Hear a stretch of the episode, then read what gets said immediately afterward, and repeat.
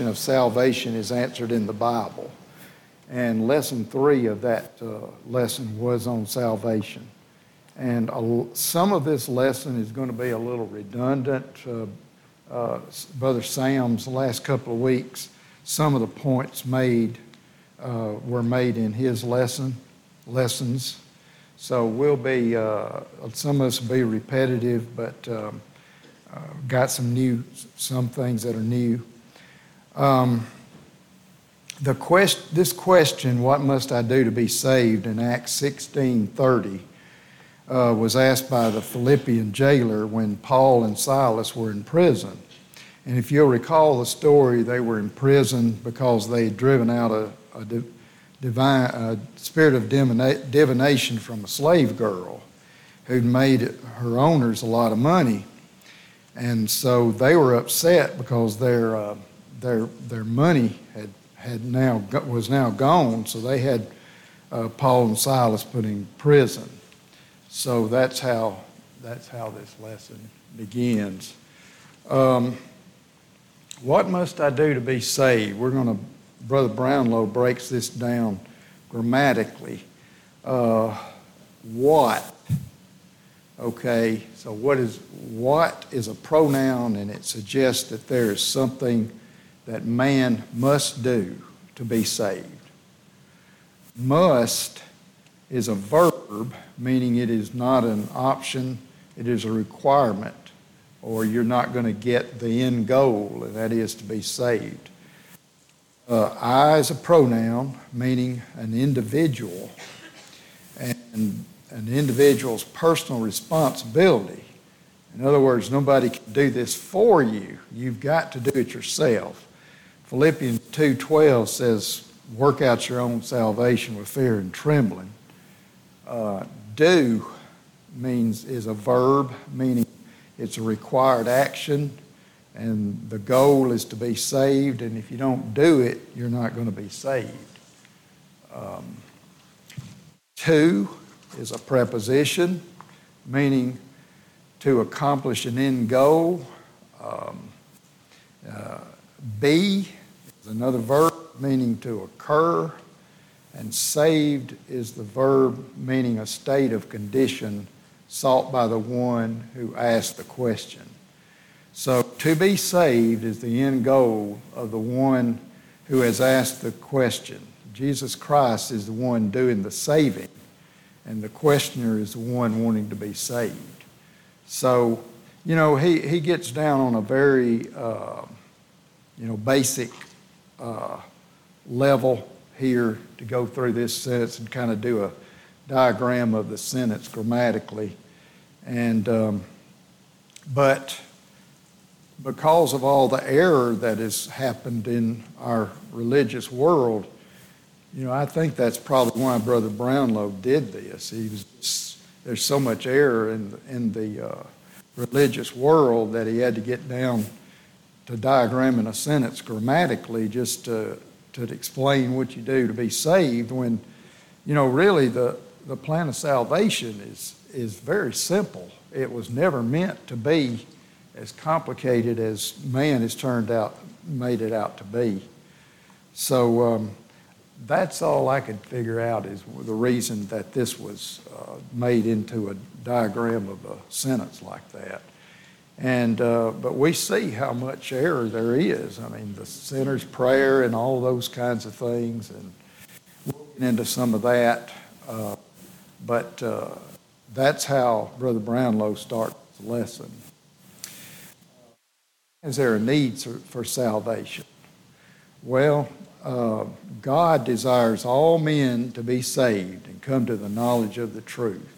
And that's found in 1 Timothy chapter 2, verses through 6. You know, God doesn't want any of us to perish. He uh, loved us so much that he sent his only son. And we see that in John 3:16, but the you know the the actions of the believer do not end at belief only. One must believe, and that will make them proceed to obey the gospel and repent be baptized to cleanse them from their sins, as we see in 1 Peter 3, 18 through 21. You know, it's putting off of the filth of, filth of the flesh, but the answer of a good conscience toward God.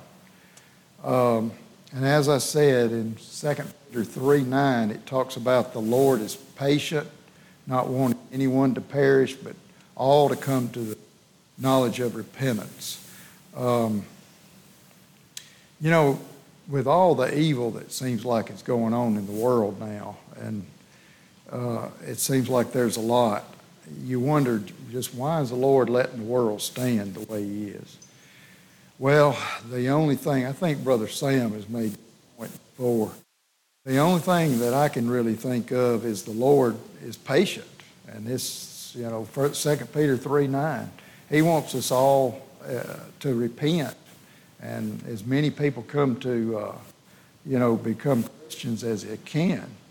And, uh, you know, I guess when that situation, you know, is no longer the case, when people aren't becoming Christians, you know, it may not be, it may be that the Lord will end in the world. Of course, we don't know the day or the hour, and not even Christ knows that. But that's uh, there's a need for salvation, and the time, you know, is now for that. Uh, so we'll move on unless anybody has any questions or comments. Um, so what is the what is the problem? The problem of, is sin. Lawlessness or breaking of God's law. 1 John 3 4 creates a, as it says in 1 John 3 4, creates a separation from God. You know, when we sin, we're separated from God. We miss the mark. And so Jesus had to come and die for us because the blood of bulls and goats, uh, as we see in Hebrews 10, we see that that's not going to, to save us. The blood of bulls and goats in the Old Testament, under the old law. So it took Jesus to come to, um, to save us. The unrighteousness or a failure to obey God's commands is a, the other problem. That's 1 John 5 17. Um, Jesus know, knew that he was the only one who could, who could fulfill the old law and keep it perfectly, and he did that. And so the, the old law was taken away under his, uh, under his uh, reign when he came here to earth. Knowing to do good but not doing it uh, is the sin of omission sins of omission. That's in James 4 17. That's another problem. And I think we discussed that pretty thoroughly back in uh, when I lesson, uh, I guess it was 10, on lessons of omission and commission there. So, um, you know, there's, there's all, all, all, a lot of ways to miss the mark, both uh, actions that you do and actions that you don't do the violation of one's own conscience in Romans 14 23, and the example of eating meat that was may offend uh, another Christian. Uh, another one of those kinds of conscious type, um, you know, offenses may have may have happened in the last few years with this virus. You know, there's been so many different um, opinions as to how the virus started and how to treat it, and you know, a lot of a lot of our freedoms have kind of been taken away from us somewhat in that. Um, I would say that that would be another one of these examples of like eating eating of meat that would, may offend someone. You know, it's just been so much, uh, so much, so many things said during all of that that it was you know, it was, it kind of did a little bit of division in the church, you know, just, you know, how, how people thought about this virus and whatnot. So, you know, there's, I never thought I'd see another example of that, of this uh, eating meat, you know, type thing, the, you know, that's talked about in Romans, but it sort of kind of It seems like it's coming and going, isn't it? Okay. Thanks, Tim. But that was seems like it's uh, an, another one of these things that was, you know, kind of a division amongst us. So uh, something to keep in mind. So if we don't have any questions or comments, we'll keep going here. Um, some of this information is from this lesson that we had a, uh, a year or two back, but I thought they were it was good, and uh, I you know I so I included in this lesson. What provisions have made for? Seems like it's still coming and going a little bit, Tim. Uh, okay. Um, man could not initiate anything to save himself from his sinful state, as stated by Solomon. He said this in Proverbs 20, verse 9. Who can say, I have made my heart clean and I am pure from my sin? Well, nobody can say that. We've all sinned. Um, said earlier, the Mosaic law could not forgive sins. Um, we talked about in Hebrews 10, 1 through 4. Uh, but it, all they did was roll. I ought to get the other one. Yeah. I think we're going to change out to the first one there and see if we can do a little better. Uh, Hebrews 10, 1 through 4. Um, talks about how the blood of bulls and goats were never meant to, uh, to cleanse sins.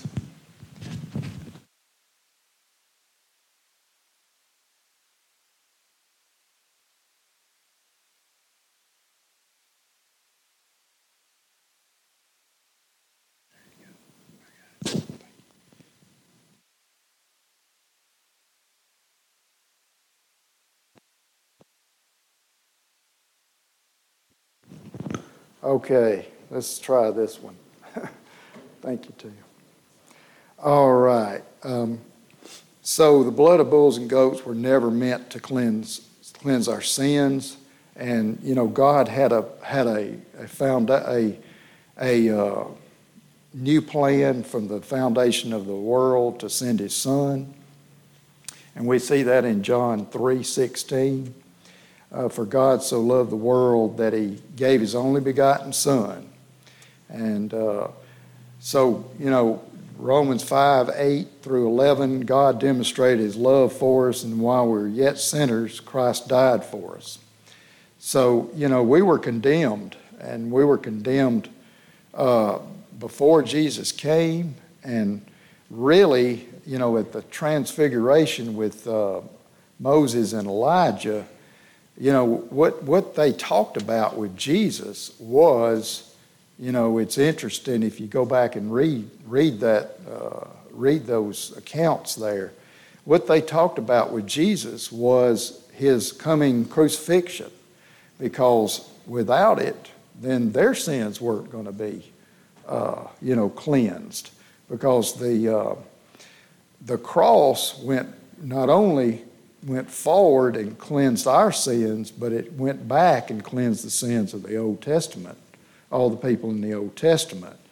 So um, we were condemned already, and Christ came and got us out of that. He, in a way, he kind of got us a get out of jail card, or and uh, to, to really put it more frankly, he got us a get out of hell charge uh, uh, card. So. Um, Without that, we would not be saved. While we were dead in our trespasses, he made us alive together with Christ in Ephesians 2, uh, verse 1 and 4, and 4 and 5. Christ laid down his life for us, 1 John 3 16, and he sent his only Son to be the propitiation for our sins. Brother Larry talked about this a few weeks ago the propitiation and what that mainly means is an appeasement, uh, to, what a, something that appeases a God, in our case, of course, the God of the universe, um, that, you know, without which he's, he's not satisfied. Or it, would, it, took, it took Jesus a, um, unblemished lamb, a, a sinless uh, being to come to this earth to die on the cross for us, or that, uh, that satisfaction would not be done, or that propitiation would not have happened. So um, that's always been kind of a, a complicated thing to, to, really grasp, but um, just, just realize that all of these sacrifices that were done by all these priests on all these holy days and on the Sabbaths really would have been sort of in vain if it wouldn't have been for Christ coming to actually cleanse us of all these of our sins. So, um, so what? How, how can we answer the question of salvation, or how can we find out what we need to do? Well, it's not with feelings, opinions, or prejudice. Um, it, it's the sinner's prayer is not going to sa- save you because it's nowhere in the Bible, or any of these other things that some of the some of our denominational friends say. Uh, if we study the, the New Testament, we'll see that uh, four times in the New Testament the um, once before the old law ended, and one to begin the uh, the church, and two more times after the church had begun, are, is the question of how can we how can we what do we have to do to be saved? That's what is asked. And so we're going to get into those particular instances and kind of go through each one of them. And we'll go through a few other instances too that are uh, similar. So, well, first time was with the rich young ruler, and this was under the old law, and Jesus was still uh, in his ministry, and he was still uh, going about his ministry. He said, the rich young ruler in Mark 10 17, Good master, what shall I do to inherit eternal life? And if you'll recall, the rich young ruler was he was a good person. He is trying to um, he was trying to keep the old law, and but he was kind of not fully committed there. It, so it seems he um, seemed to be like maybe checking off a, a, a checklist or something of salvation points. So he asked Jesus, "What do he, does he need to do to be saved?" And of course, Jesus, you know, kind of told him that it was a major, you know, you've got to be committed. You can't just um, do, you know, a little checklist here to be saved. You've got to be fully committed. Told him about the Ten Commandments and the law of Moses. And, you know, asked him if he'd been doing that. And he said, Yeah, I've kept all that from my youth. And but he told him, he said, Well, there's more than that you got to do. You got to sell your goods, give it to the poor, and follow him in Mark 10 21. So Jesus knew his heart. He knew that he loved material things and that he was, was going to be a difficult requirement for him. Um, so we see that, you know, he went away kind of sadly there, which we kind of take to, to think that maybe he, he didn't follow him after this. You know, we don't know for sure, but uh, that's, what, that's what you're left with the impression anyway. Um, so we find out that this is no longer valid since the New Testament is now in effect and that we've been given the full, you know, the, we've had the death of the uh, testator, which is Jesus. And so now that his uh, now that the New Testament is fully in effect, the same answers wouldn't be given to, as it was to this rich young ruler because he was living under the old law.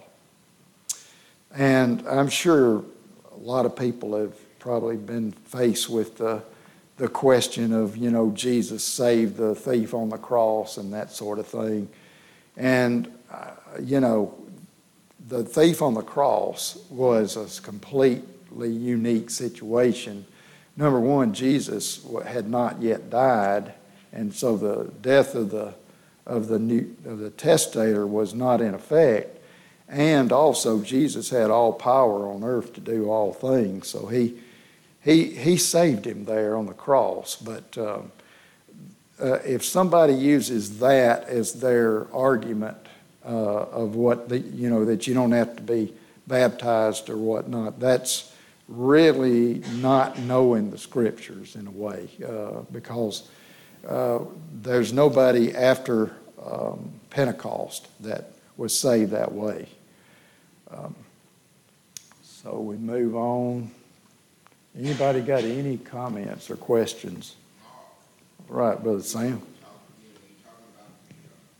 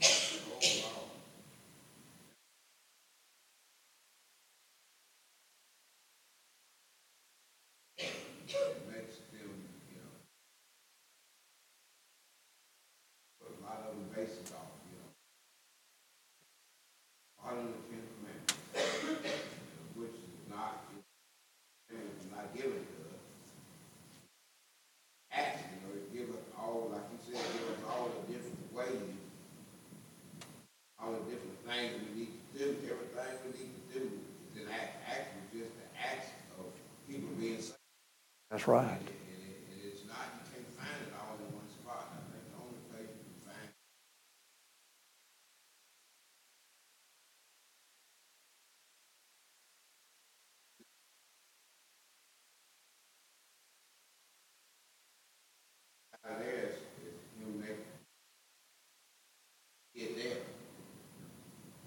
Right.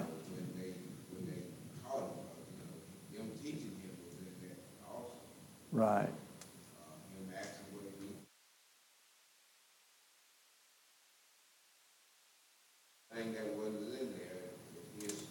confession. Right. So, all, you know, we have to have, expect to see it all in. That's right. And, and we got to be able to rightly divide the Word of God, you know, too. Um, the uh, Ten Commandments were given to the Israelites.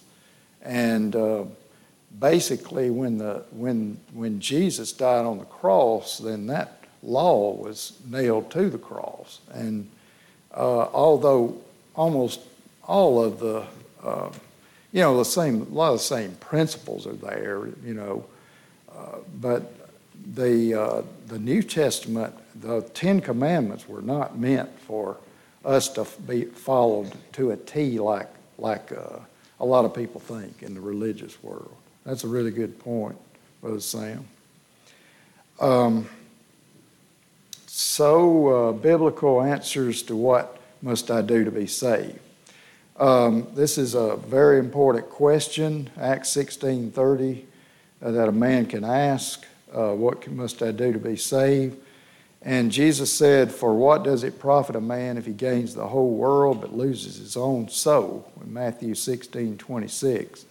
And a lot of people, you know, uh, they think that accumulating wealth is what this life is all about, especially our uh, some of our friends that don't uh, are not religious or not church going. They just think they're you, you get out in the business world and you'll see that it's kind of just cutthroat. People are trying to get accumulate things, but uh, we brought nothing into this world and we'll take nothing out of it, according to 1 Timothy 6, verse 7. And we're all lost, Romans 3 23 and Luke 19 10.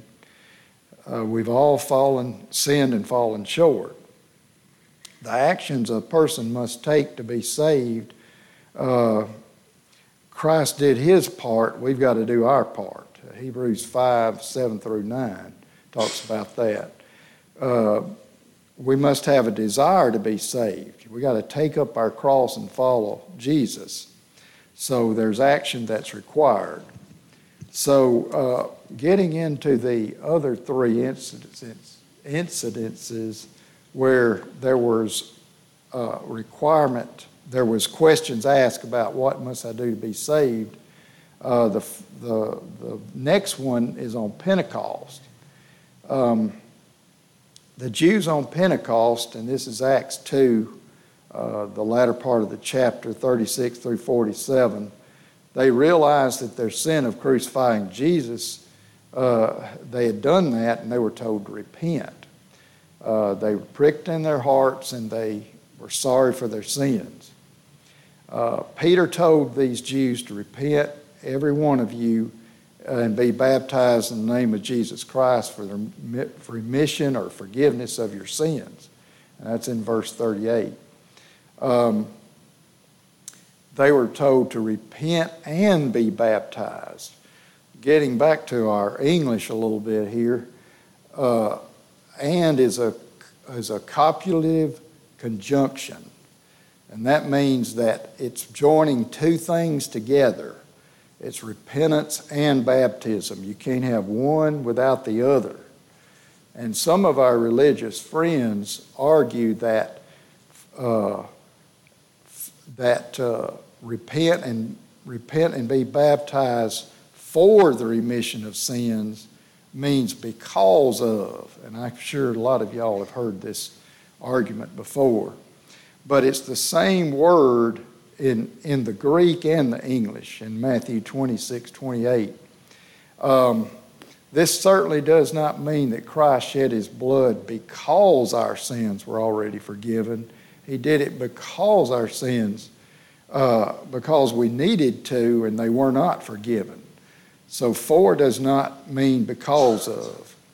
And uh, to say that there's a different meaning is to say that Christ shed his blood even though our sins were already forgiven. And of course, they were not.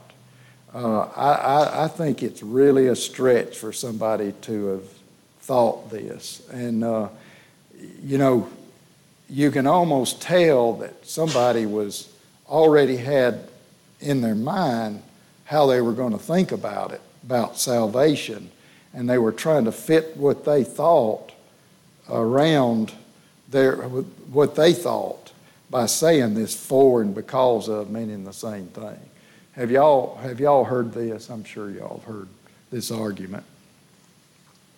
I've heard it all my life, just about from some of our denominational friends. So, um, you know, I don't see how, what's so hard. Repent and be baptized. It's just one plus one equal two. You know, it's that simple.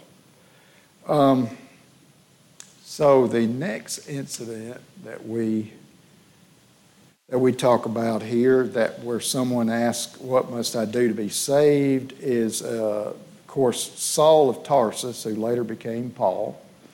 And this account is in. There's actually. Uh, uh, it's, it's actually in four places in Acts. It's in Acts 9, 1 through 18, chapter 20, well, three places.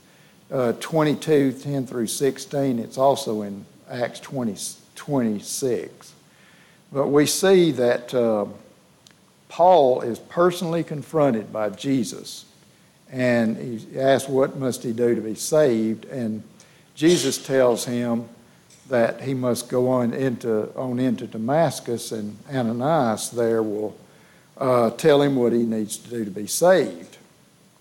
And, uh, you know, Jesus was all powerful, uh, om- omnipotent. He could have. Uh, he could have just saved him right there if it wasn't required to be baptized. But he sent him to Ananias in Damascus, and Ananias, three days later, after his uh, after he, the scales were lifted from his eyes and he became uh, able to see again, you know, he, he said, Arise and be baptized and wash away your sins. So, you know, Paul had to follow the same avenue that we do to get, to get saved. He did not, he was not saved on the road to Damascus. And there was, uh, you know, there's not a delay there uh, in the uh, baptism process.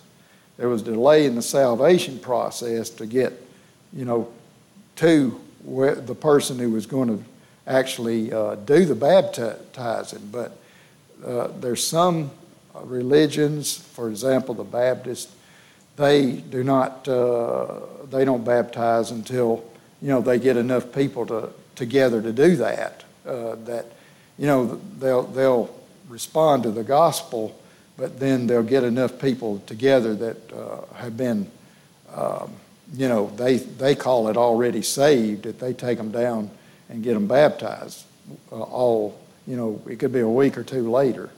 But that's, there's no example of that in the Bible at all. Uh, Paul was baptized immediately, and baptism is always done as a sense of, of, of urgency. Uh, Jesus' uh, appearance to Saul qualified him as, as a apostle, but without baptism, Paul couldn't be a Christian or an apostle. So uh, that's just how important that was that he do that. Um, the third incident that we have uh, after with the establishment of the church and with the church already being established is the Philippian jailer. And we talked about this a little bit earlier in Acts 16, uh, where he was told to believe on the Lord Jesus Christ and you will be saved. He was penitent, uh, needed more teaching to understand how to be saved. So they preached to him, just as we see in Romans 10 17. Uh, talks about belief is required, and he believed, and they washed away their stripes. He washed away the uh, Paul and Silas's stripes. Uh, so he repented, and his whole family was immersed. Now, we get into the situation of whether his household had babies or, or underage people in it. Well, the reason we know that that was not the case is, you know, Jesus said in Matthew 18 3, he said, unless you become as a, one of these little ones like the children, you know, a child can be in a scuffle with another child and then they'll be best friends a few minutes later. Well, uh, Jesus said, unless you become like that, then you're not going to be saved. So, you know, the, the, young, the young people are innocent until they understand the, the plan of salvation. So that, that right there would, would, you know, nullify the fact that there were babies there and that sort of thing. Household could be, you know, people of age or that knew the plan, you know, were old enough to understand the plan of salvation. So that's the, the last incident uh, that we're talked about on, on um, people who ask, What must I be, do to be saved? Um, so, where there's different answers, and uh, of course, the answer is no.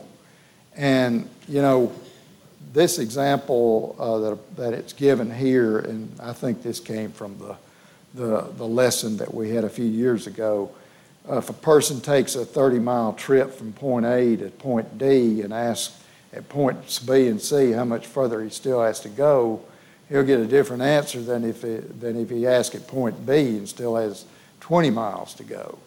Uh, he will receive a still different answer if he is at point C and he has 10 miles to go to get to point D. So it all depends on where you are in your trip. Maybe a better example is this uh, from Moulton to uh, Chicago is 611 miles, according to Google Maps. But from Nashville it's, uh, to, to Chicago, it's 474 miles. And from Louisville to Chicago, it's 299 miles. So we see that you got a different answer if you ask somebody how much further you got to go, depending where you are, either on the highway or on the uh, the, the map to your salvation. So, um, so we see that, um, you know, that's a poor argument if somebody says, well, you know, all, as, as Brother Sam was saying earlier about all the steps. Well, so you don't have to go through all the steps if you've already been through some of them. For example, the Jews on, on uh, Pentecost, well, they were believers in God, you know. They believed in God, and and a lot of them probably, uh, you know, they knew Jesus. They may not believe that he was the Savior, but they knew who he was. Um, so we, um, the correlation of the 30 mile trip to the three conversions, just to spell it out, Philippian jailer was an unbeliever, so he was a first first told he must believe, then, then the word was spoken to him and all his house. and then they were baptized. And the Jews on Pentecost were already believers, so they were told to repent and be baptized for remission of sins. Saul was already a penitent believer, so he was told to be baptized and wash away his sins. So, in all three examples, they heard, believed, repented, and were baptized for remission of sins, proving that God does not show partiality and we must all follow the plan. Um, there are several uh, New Testament conversions uh, besides the ones we talked about, and I'm going to quickly go through these because there's really just not enough to have another lesson here. Uh, the Corinthians, they heard, believed, repented, and were baptized. The Ephesians heard, believed, repented, and were baptized and became part of the household of God. The Colossians, they heard, believed, repented, buried in baptism, became part of the, of the kingdom. Um, the Samaritans, they heard, believed, and were baptized. The Ethiopian eunuch believed and was baptized. Cornelius heard, believed, repented, and was baptized. Lydia heard and was baptized. And so we see here that uh, so that there's every, incident after incident, either all five or most of these five that we've done are spelled out in the New Testament, and if they're inferred if they not if they're not spelled out. And I had a, just a couple of slides here on what are some of the blessings that we have as Christians. We have a new beginning uh, that we're called the uh, children of God. We have assurance of God's complete care for us, uh, promised provisions and correction, and we have providential protection, unconditional love. Uh, we're heirs of God. We are eternal heirs of salvation. Our place is reserved in heaven. And uh, we're with the, with the saved and the sanctified and void of all impurities are in heaven. Uh, there won't be any liars, deceivers, or anything like that in heaven. Um, so to conclude, the greatest inquiry we ever man ever made was, "What must I do to be saved?" And this is because it focuses on the eternal state of man's soul. And this is answered over and over again, as, as Brother Sam says in the book of Acts.